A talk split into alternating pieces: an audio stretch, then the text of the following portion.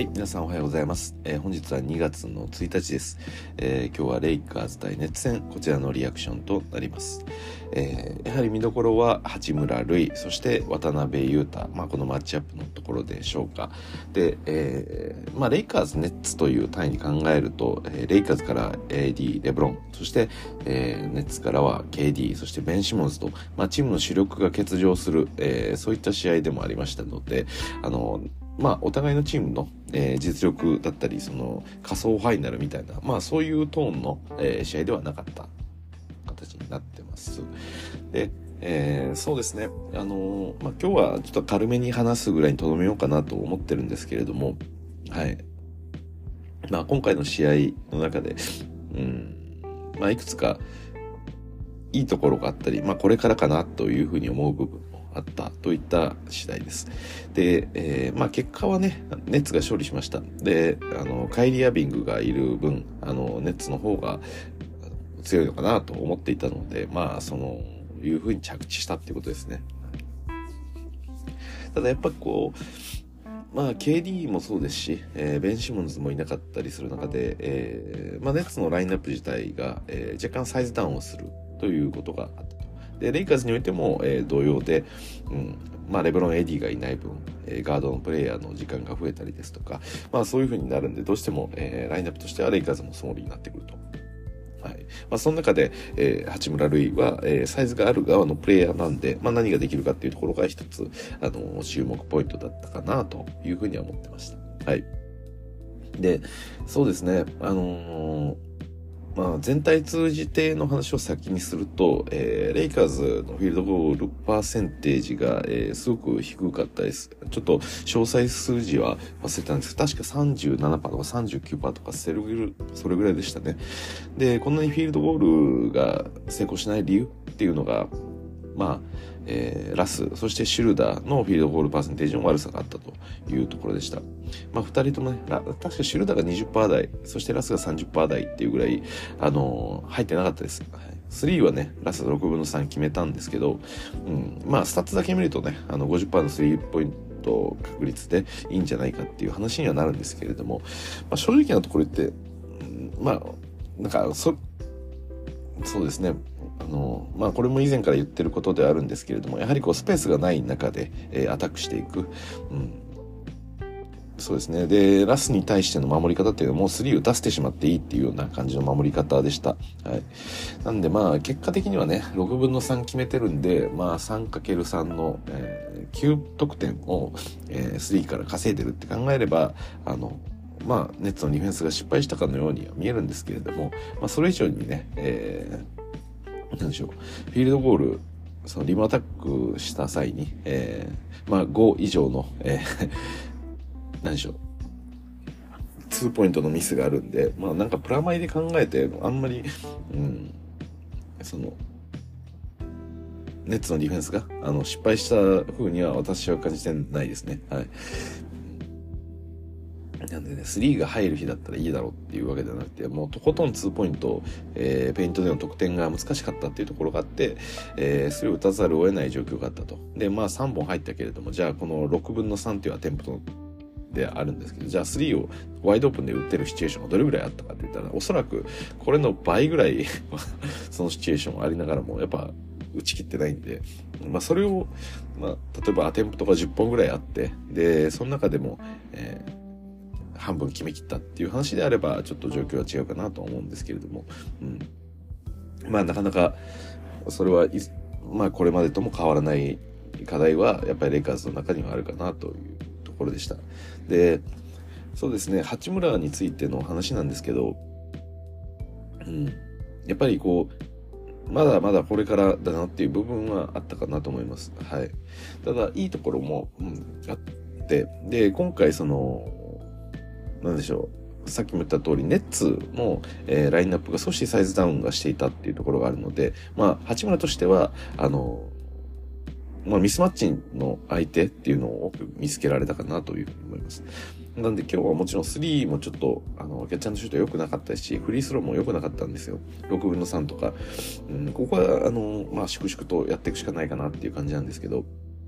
やっぱりそういった、えー、まあ、多くの相手とミスマッチを取れる、えー、関係性になれるっていうことが、まあ、分かった。分かったっていうか、まあ、分かっていたことではあるんですけども、まあ、そういうところが、あの、見せられた試合の一つかなと思います。まあ、全部が全部ね、このミスマッチをうまく使い切れたかっつったら、まあ、そういうわけでもないんですけれども、まあ、とは言いながらもね、あの、レイカーズとして相手がスモールラインナップできた時に、えー、まあ、八村が、えー、そこを攻めていくっていうような、えー、パターンもできるかなと。まあ、レブロンと AD 自体がね、もともとこうサイズがある、えー、プレイヤーにはなるので、まあ、そういったミスマッチをついていくっていうことはやるんですけど、まあ、実際レブロンがいて AD がいてでそこに八村が入るようなラインナップになると、まあ、3人が、えー、なんでしょうこうフロントコートのプレイヤーになれるので、まあ、そこからこう、うん、どうしてもねあの相手もそのビッグマン2が、えー2ビッグとかで対応してきたとしても、まあ、そこに対して八村が優位性を持って、その、まあ、要はあぶれた、その、サイズダウンするプレイヤーたちをミスマッチで買っていくみたいな形も、あの、できればいいかなと。まあ、それはあくまでね、今日の試合の中では見れたことではないんですけれども、まあそういうものも期待できるかなという感じです。まあ単純にこう、トランジションの中で、えー、まあ体が強い分、えー、一気にプッシュしていけるっていうところもありますし、で、まああの面を取って、えー、そこにボールを入れてもらって、え、ショット決めていく。まあそういうことも、あの、できるんだなっていうことが、まあ分かったというか、あの、分かっていたことであるんですけれども、はい。そういう部分は良かったポイントかなと思います。はい。で、一応、まあ、16得点ということで、えー、チーム3番手のスコアラーになれたっていうのも、まあ、今のところ良かったとこかなと思います。まあ、これがね、10点を切ったりすると、本当使えないじゃんっていう話になるんですけど、うん。まあ、そういうことではなく、しっかりと16点取ってくれたっていうのは良かったポイントかなと。はい。ただまあ今言ったようなところ、あの、ミスマッチを狙っていく中で、まあ、ポストプレー、この試合で、まあ、思ったほど多く使われなかったなっていうのが私の印象でした。まあこれ八村自身がどうこうっていう話だけではなくて、まあ、チームとしてそれをあまり使う意図っていうのが薄かったっていうのもあるかなと思ってるんですけど、まあ、今日みたいな、えー、対戦相手、まあこの熱であれば、まあ、もっとそういう形でもよかったのかなっていう気は私は少ししましたね。はい。で、とですね、やはり、あの、まあ、まだこうフィットしていこうとしているところなので、あの、一概にこう、ね、今時点でこう判断っていうのは難しいんですけれども、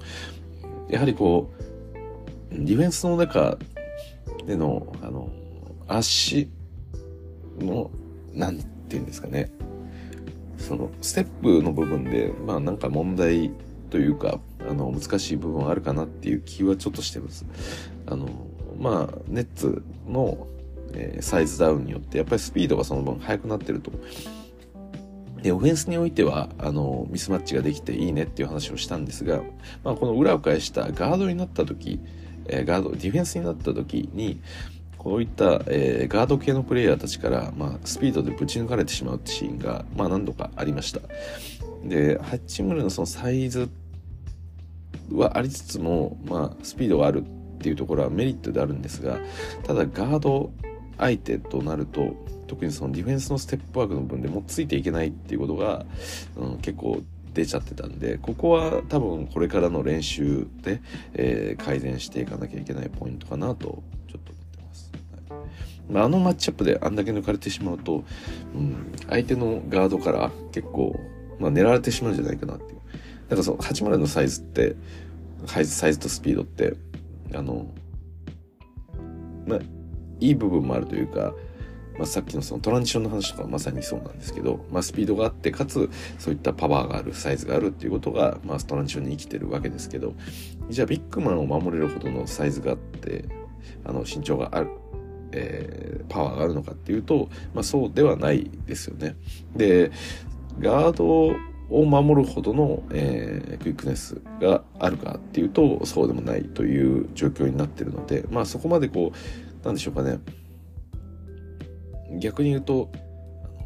逆にじゃないですけどまあそのディフェンスの幅が広いタイプのプレイヤーでは今のところないというかただなんか私そのポテンシャルはあるんじゃないかなっていう気はしてるんですよ。少なくともなんかその横への動きとかそこに関してはクズマ自体ももともとそんなめちゃくちゃ得意だった選手ではないんですがあのマーレイカーズのトレーニングによって、えー、バブルの中で大きくディフェンス特にそのステップの部分で成長したっていうところがあったんでまあ八村もレイカーズの、えー、そういったワークアウトの中でもっともっと足が動くディフェンスに、まあ、なれるようなポテンシャルがあるんじゃないかっていうところを私はちょっと期待してます。はいまあもちろんクズマとあの八村って微妙にこのプレータイプが違うというか持ってる身体能力も違うんでまあ一概には言えないんですけど、うん、でもまあ改善する余地っていうのは十分あるかなっていうふうに感じてます。でまあそういったさっきそのガードに対してのそのディフェンスもそうなんですけどでインサイドに入られた時にあのまあショットブロックするとは思うんですけどなんか相手がこうポンプフェイクとかを使って、えー、まあ、タイミングをずらそうとしてくるような動きって必ずしますよね。なんかこれはもう嗅覚の部分だと思うんですけどこのプレイヤーがこう打つってなった時に反応して飛ぶとかこれはフェイクだって思って飛ばないとか本当に打つ時に飛んでブロックするまあそこの辺の細かいなんか直感的な駆け引きというかなんかその辺りはまあそこまで得意じゃないのかなってちょっと思いました見ていて。まあ、それはあの相手センターに対してもそうですし、まあ、ガード陣が例えばステップバックでスリーを打つとか時に、まあ、そんな時のコンテストを見てもそうなんですけど割とこうパッと動いてからそのリアクションするまでっていうのにちょっと時間があるような感じがありましたなんでまあ基本的にそこまでディフェンスがめちゃくちゃいいことはないですけれどもまあ多分改善先にすべきなのはその相手に対して抜かれないっていうことをしっかりできるようになるかどうかってところが大事な気がしますね。うん、まあ今回のケースとかだともしかしたら今後ガードに八村を狙い撃ちされる可能性は、まあ、若干あるなっていう気はしてます。まあそうなってくると八村自身のそのオフェンス力があったとしても使いづらくなっていく状況っていうのが考えられるんでまあこれはもう一番最初から言ってることですけどもあのレイカーズはまずちょっとある程度ディフェンスができないと使い物使ってもらえないっていう状況があるのでそこは八村には引き続き取り組んでほしい部分かなと思ってます。はい、であと1点ちょっと気になるプレーがあってあのー、あれはですねまあトップの位置あたりでラスカ・シュルダーがボールを持ってたんですよ。で八村がペイントエリア内にいて、まあ、確かあれトランジションが終わったぐらいの状況であの通常の、えー、マッチアップと違う状況が起こってたと。まあその時に八村がペイントエリア内にいてでついていったのがカイリー・アービングだったんですね。でまあそのトップの位置で、えー、ボールを持ってるハンドラーがいるわけですけど、うん、彼があの、まあ、1対1を仕掛けようとしてていったので八村はそこのあのペイントエリアから出ていこうとしたんですよ。そのディフェンダーを連れて。要はそのドライブレーンを開けようっていう動きをしたんですけれども。そこでベバリーがあの逆のウイングの方から「おいおいおいおい」みたいな感じで八村に声をかけていて。要は何かっていうとその八村とカイリーっていうミスマッチが起きてるんでいやそこでボールもらえよと。そのペイントエリア内でその面を取ってでそのハンドラーにボールを入れてもらってリムに近いところでもうイージーな得点をしろよということを多分ベバリーが言ってたのかなと。で八村はそれに気づいてあのそのコーナー側にあの切れていこうとしてたところをもう一度ペイントまで帰ってきてそのプレイヤーに、えー、ボールをもらって。で結局それ確か、えー、ファールをもらって、うん、まああわよくば円1って感じだったんですけど、はい、だそのシュート前っていうふうに確かカウントされてまあ何せよ結果としては良かったですね。でそうですね。あのまあチームへのフィットっていうのはこれからやっぱあのシステム的なところは理解していかなきゃいけないというか慣れていかない部分であるとは思うんですけれどもなんかそのシステムがどうであろうが基本的なやっぱりレイカーズの多分考え方としては何でしょう。そのポゼッションの中で一番いいショットがクリエイトできそうだっていうものに対しては、まあ、全員がそれを目指さなきゃいけないというかあの、まあ、ラスがこうシュートを打てずにそのままエルボーでジャンパーを打ってしまうとかミッドレンジのジャンパーを打ったりスリーを打ったりっていうことをやるんでなんかちょっとあの曖昧にはなってますけどあのレブロンにせよ AD にせよ、まあ、特にレブロンがそうですよね。自分でもちろんドライブ行くだけじゃなくてチームとして、えー、ワイドオープンの3を作れるのであればそこに、まあ、レブロン絶対出しますよね。オープンなプレイヤーを見逃したりはしないんで。だからそう考えるとあのレイカーズは別にこのプレイヤーがアイソレーションしようとしてるからあのまあ基本的にはもちろんレブロンがやる AD がやるっていうのであればそこの確率が高いので、まあ、彼らがやるっていうことに意味はあるんですけどただそうだったとしてもインサイドでミスマッチができてる状況しかもペイントのかなり深いところでできたっていうことであればもうそこにボールを入れてあの簡単に得点するっていうことはレブロンも選択するんで全然自分が打たずにそこアシストで得点を取ってだから何でしょうかね。今回みたいな八村はやっぱり、えー、この試合の中でもそうですけれどもそのミスマッチをこうオフェンスにおいては狙っていくっていうのはもうオフェンスにおいての一番こう意識すべきポイントであってもいいのかなっていう気がしたんですね。まあ、ポストプレーとかも含めてそうなんですけど 自分ができるだけミスマッチの相手を捕まえるでそこで面を取って取れればもう即ボールを要求するっていうことをなんかオフボールの間でも常にこう狙っていいのかなっていうふうに思うぐらいまあなんか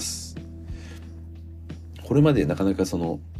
ラストだったりがこのシュルーダーがスピードでこう抜いていこうっていう動きがある中でそういったパワーで、えー、ミスマッチをついていくっていうのももちろんあのバスケットとしては、まあ、よくあるというかあの有効な手段だと思うので、うん、だからそれをなんかベパリーに言われるまであのなんでしょうね。自分がミスマッチのいい状況を作れてるのにそれを切れていこうとしていったコーナー側に逃げようとしていったっていうのはあのそれはもっとあの意識的にそこに自分から面を取ってボールをここに入れてくれっていうことをやってもよかったのかなっていうふうに思いました。まああのこのチームにおいて何が優先されてるかみたいなところのまだ理解が何でしょう完全に共有できてるわけではないと思うのでまあそのタイミングではこのハンドラーがワンオンワンをしようとしてるから道を上げて上げてあげなきゃいけないっていうふうには考えたんだと思うんですけど、うん、八村がカイリに対してあのミスマッチでワイドオープンあミスマッチを作れるんであれば、うん、ラスは絶対そこにボール入れてくると思うんで、まあ、ラスかシュルダーかちょっと忘れましたけど、はい、なんでまああれはベバリに言われる前にもう自分からやってほしかったなっていうのはありました。まあ多分今後そういったことも多分減っていくんだとは思ってますけれども、はい。まあ、それぐらいねあのレイカーズのオフェンス特にハーフコートオフェンスっていうのはなかなか課題があるんでそのそうですね。別に望んで1対1をしてるわけじゃないというか打開策はないので結果的に1対1を選ばざるを得ないっていう状況とかもあるんでまあそれに比べたらねあのそうやってミスマッチを作れてる状況っていうのはあのレイカズオフェンスをこう改善する一つの有効な手段だと思うので、まあ、ガンガンそれにはチャレンジしていってほしいなというふうに思いましたね。そうですね。なんでまあ今回みたいなそのトランジションの状態で、えー、マッチアップがずれてるっていう時にまあやっていくっていうのはありかなと思っていて。でまあレイカーズはかなりトランジションが多いチームというかあのまあむしろそこをこうなんでしょう。まあさっき言ったそのハーフコートオフェンスでの課題がある分トランジション状態の中で得点を作っていくっていうことも考えてまあトランジションが強いラスだったりレブロンだったりまあ、トマブラもよく走ってくれますし、まあ、そういった意識が、まあ、全プレイヤーにはあの行き渡ってるのでで八村もそういったトランジションで貢献しながらあの、まあ、基本的には走っていってでなんでしょうかね、まあ、割とこう自分が先頭を走ってる時は八村走ってるあの最速で走ってるんですけどなんか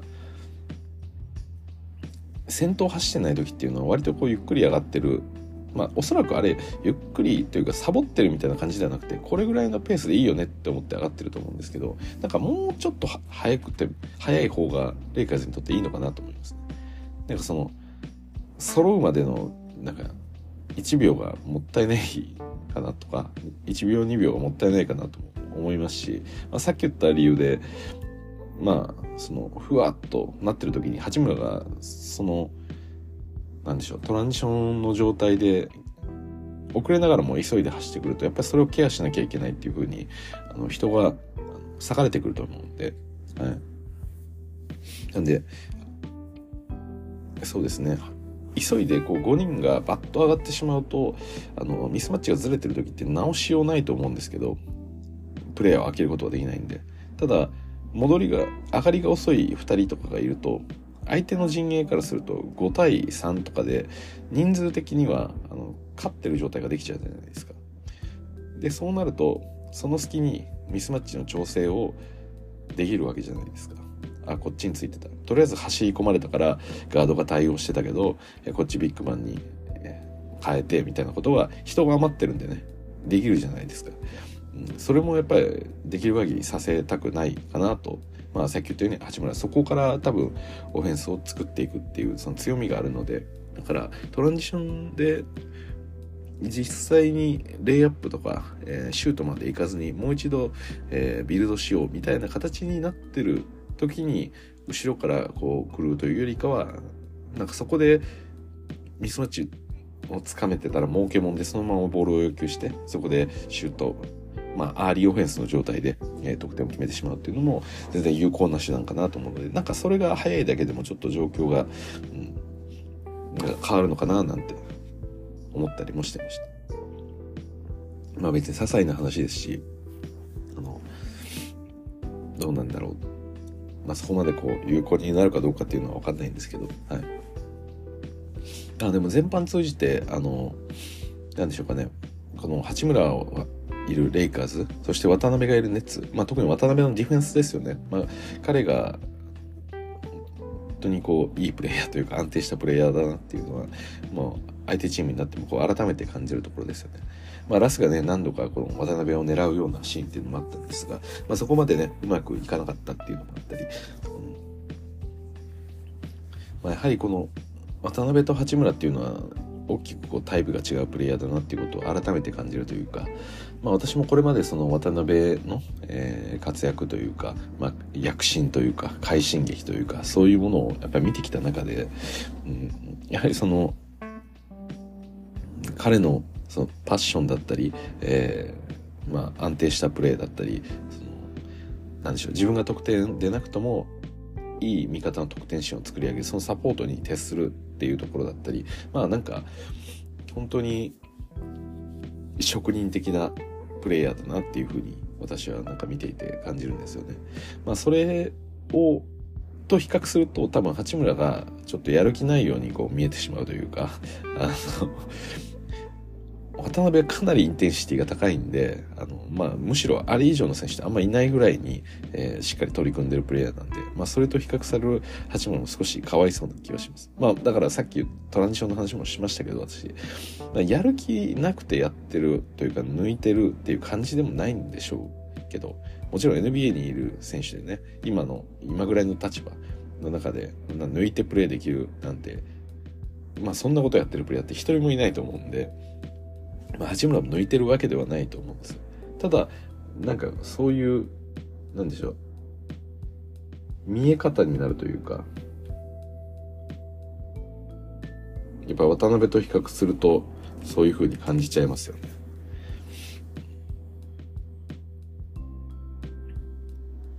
なんでそうですね、まあ、なかなか難しい部分はまあ、日本人ファンの目線から見るとねおそらく八村の方が批判を受けるかなという気はするんですけれども、まあちょっとねそこは皆さんもまあプレイヤーのタイプが違うというかそそれをこうどう表現するかっていうのはやっぱ違うんでなかなか難しいですよね。ただ八村八村なりにこのチームにフィットしようと思ってそのためにあの全力で取り組んでるんだろうなということは伝わってはくるんですけれどもなんかそのそうですねちょっとやる仕事が違うっていうのもねなんか難しい部分だと思いますね。そうですね渡辺は本当にあのやっぱりインタビューとか読んだりしていてもこのこの一瞬これは絶対に決めなきゃいけないシュート決めるべきショットっていうのを絶対に決めなきゃいけないんだっていうまあ当たり前みたいなことなんですけどでもそれが難しいわけじゃないですか。でトロント時代もそれこそ本契約をもらえる前っていうのは、まあ、1試合の中でスリーポイントのアテンプトが2本とか、まあ、もしかしたら1本とかしかもらえない中でそれが決まらないとあ使えないんだなってなってしまうだから本当に限られたそのチャンスの中で絶対に失敗できないっていうプレーをずっとしてきたんで。で、まあ、つい先日もねなんかインタビューで私あの渡辺のインタビュー記事で見たんですけどやっぱり自分に求められてるのそのクラッチタイムで使われるとかこの時間帯で入ってくるっていうことは何か特別なスコアリングを期待してるではなくて絶対にミスらないあのなんでしょうねそのディフェンスの穴にならない安定したディフェンスそしてあのそれを理解する賢いことをしろっていうことを求められてるっていうふうに自分のことを言っていて、うん、だかあのバックスクリーンで、えー、なんかね何戦でしたっけ？まあ、渡辺がバックスクリーンをかけて、まあ、裏にいる、えー、ジョ・ハリスですかあれは確か。ジョ・ハリスに、えー、スリーを出せるみたいなシーン、ハイライトでありましたよね。まあ、その時の回想として、まあ、なんかそんな話をしていた、していましたね。はい。なんで、本当に、そういう、なんでしょう、自分が求められてるものはこれなので、あの自分はそこのことを注力するっていうふうに考えられるんで、まあ、一つ一つのプレーっていうものに、こう、どんどんどんどんこう磨きをかけていってる。まあ、それは本当に素晴らしいことだな、というふうには思うんですね。私も渡辺大好きただまあその点で言うと八村はまだ自分がどういったことを求められてるのかってことがこう明確にしづらいと思うんですよね。で私はこれまでも言ってますけどレイカーズにおいてまず今スリーポイントを打てるシューターが欲しいと。でそれはレブロンとかラスから受けるいわゆるキャッチシュートでコーナースリーを決めるようなプレーですよね。うん、それを求められつつもあのただそのさっきも言ったようなそのハーフコートオフェンス特にレブロン AD が不在になった時の、えー、得点源になる必要も出てくるとだおそらくそれがベンチベンチのラインナップと一緒にやりつつ、まあ、さっき言ったような、えー、ミスマッチをつくようなポストプレーを展開していくみたいなものも一つだと思うんですよ。なんかそういうことも含めてあのやんなきゃいけないだから期待されってるというかレイカーズに足りてないものが多いんで八村はそのスキルセットの幅的になんか全部それなりにうまく穴を埋めてくれるんじゃないかっていう期待感がある分そのやらなければいけないこと自分が最も注力しなきゃいけないことっていうのがちょっと揺らぎやすい状況なんですよね。それは八村のせいではなくてあのレイカーズとして求めるものが多いっていうのがあるかと思います。でお前はこれだけやってりゃいいっていう話であればそこに対して特化してより高精度を上げていくっていうことも簡単だと思うんですけど多分その優先度自体も今日々日々変わってるんじゃないかなと思ってます。で多分最初はキャッチャーのシュートの3を決めれるのが、まあ、一番大事だからそこをやってくれっていう話もあったと思いますしとは言いながらも、えーまあ、さっきのようなプレーもありつつ、まあ、オフェンス以外、ディフェンスの部分でもこういう貢献をしてくれっていうところもあると思うんで、まあ、これまでのウィザーズで求められていたものから、ガラッと変わって、それらを一気に全部よろ、みたいな感じになっちゃってるんで、まあ、そこの対応っていうのはかなりタフだろうなと、そしてちょっと時間がかかりそうかなっていう気もしてます。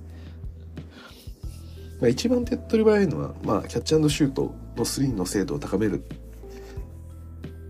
はい。まあ、基本的にコーナーに待機してボールをもらってそれを打っていくっていうことなんで、まあ、そこの確率が上がっていくっていうことが、まあ、そのシステムの理解というよりかは、まあ、単純に求められている一番シンプルなところかなと思います。なんでそうですね。しばらくねだから八村の試合を見ていて、まあ、今日16得点。とりあえず得点を、えー、重ねられたっていうことは素晴らしかったですけれども八村の強みがすごく出た試合かというとまあそこそうでもないなというかもうちょっと八村主体で、えー、得点を重ねられた試合かなというふうにも思うので、まあ、その辺り彼があの自分こういうところで得点を作っていくみたいなものが例えばそのポストの方で、えー、よりこう安定した、えー、ジャンパーですね。あのちょっとオープンなミドルレンジとか外してしまった部分があったんで、まあ、それがもっと高い確率で入りますよっていうことを示せるのであればいやじゃあ八村ちょっとそっちやってくれよっていう話もなると思うんでちょっとね役割が、うん、これしばらく流動的になる感じがありますよね。正直。多分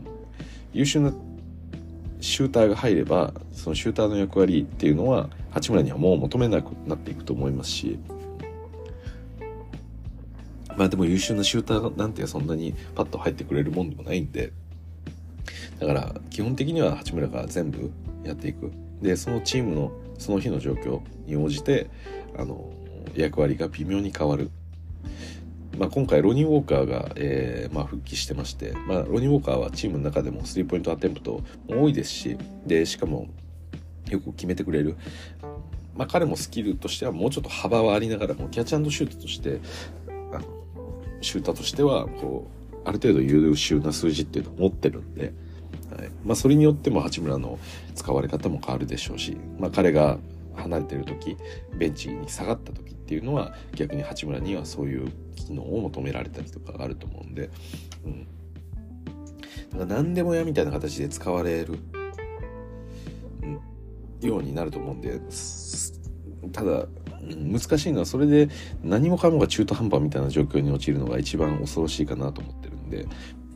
そうですね私は個人的には、うん、チームにとってシュートっていうのは大事なんですがそのオフェンスのバリエーションっていう意味で八村からのポストアップみたいなものもあのもうちょっと多くてもいいのかなとかそういうことは若干思ったりしてます。はい、なんで、まあ、これからもねあのしばらくこの八村があまり活躍できない時間帯っていうのは多く出てくるんじゃないかなと思ってます。まあ、今回の経緯を踏まえてこの相手ガードが八村をターゲットにしたらさらにプレータイムちょっと減っていくかなと思うんで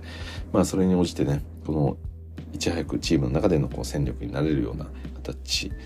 をまあ今もすでに戦力なんですけどさらにもっと上のレベルっていうのを頑張ってあの馴染んでいってほしいなと思います。はいなんでね、ちょっとしばらく八村に対して私厳しい声が飛ぶんじゃないかなっていう予感がしてますね。はい。期待していたような働きじゃないとか、そういう話が出てくるんじゃないかなと思いますが、まあなんとかね、八村も、うん、この、まあレイカーズファンから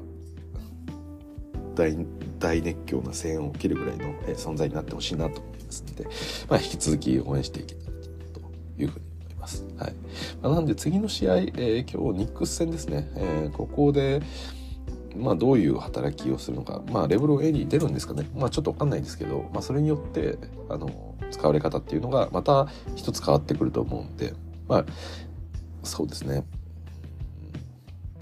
とりあえず今は多分その使い方を悩んでるところなんでまずそれを考えるって感じですかね。そのレブロン AD と同じタイミングでコートに立った時に何がするのか。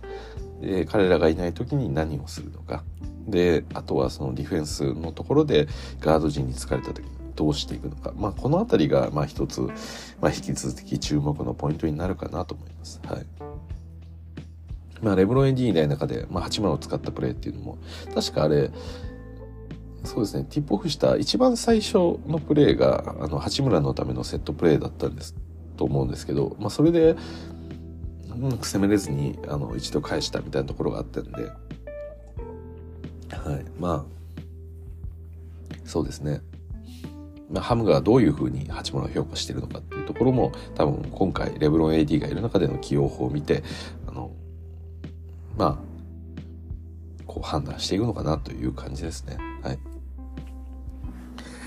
ということで、今日はちょっと短めにはなるんですけれども、えー、レイカーズ対熱戦、まあ、八村の出来と、えー、あと、まあ、渡辺について、えー、ちょっと簡単にお話しさせてもらいました。ということで、今日ここまでお聴きいただきどうもありがとうございました。それじゃあ、また。